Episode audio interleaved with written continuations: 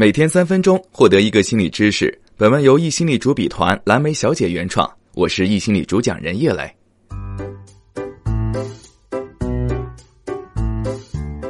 在现代人的感情里，大部分人都不愿意放弃部分自我来成全一段关系，由此很多人分手的理由最多的就是三观不合。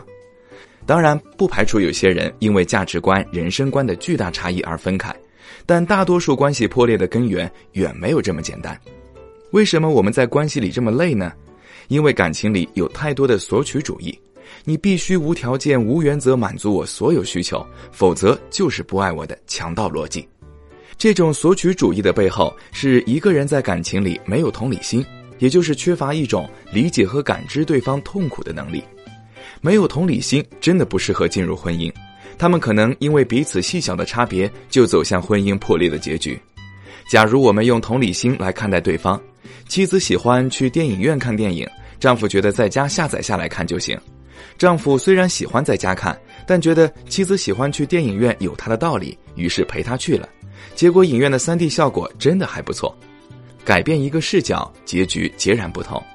很多人认为的三观不合，大多只是与我不合。而我又不想理解和接受对方而已。大多数人都习惯用吵架解决问题，在惨烈的厮杀当中，爱情存活的几率太小了。如果说爱情是盲目的，同理心就是一双眼睛，让你看到对方掩藏至深的喜和悲。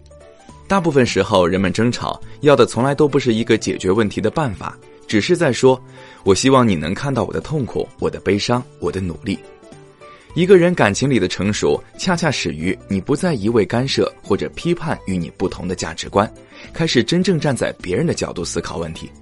因为我对你有同理心，即使三观不同，但我也会尽力的理解。如果你选择坚持你自己，我就愿意在你背后支持你。真正的爱自带理解的光环，这是他与生俱来的气质。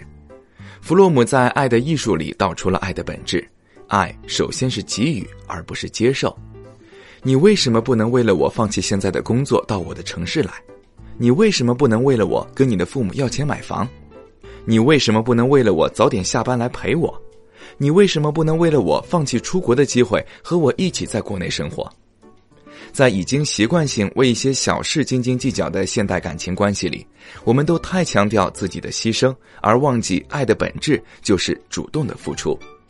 爱一个人，就是不要求他完全成为自己希望的样子，不把对方当做自己的一部分去使用。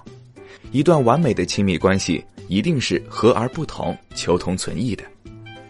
好了，以上就是易心理三分钟心理学。如果你喜欢本期内容，欢迎分享给你的小伙伴，在公众号易心理后台回复打卡，也可以获得专属知识卡片。我是叶磊，我们明天见。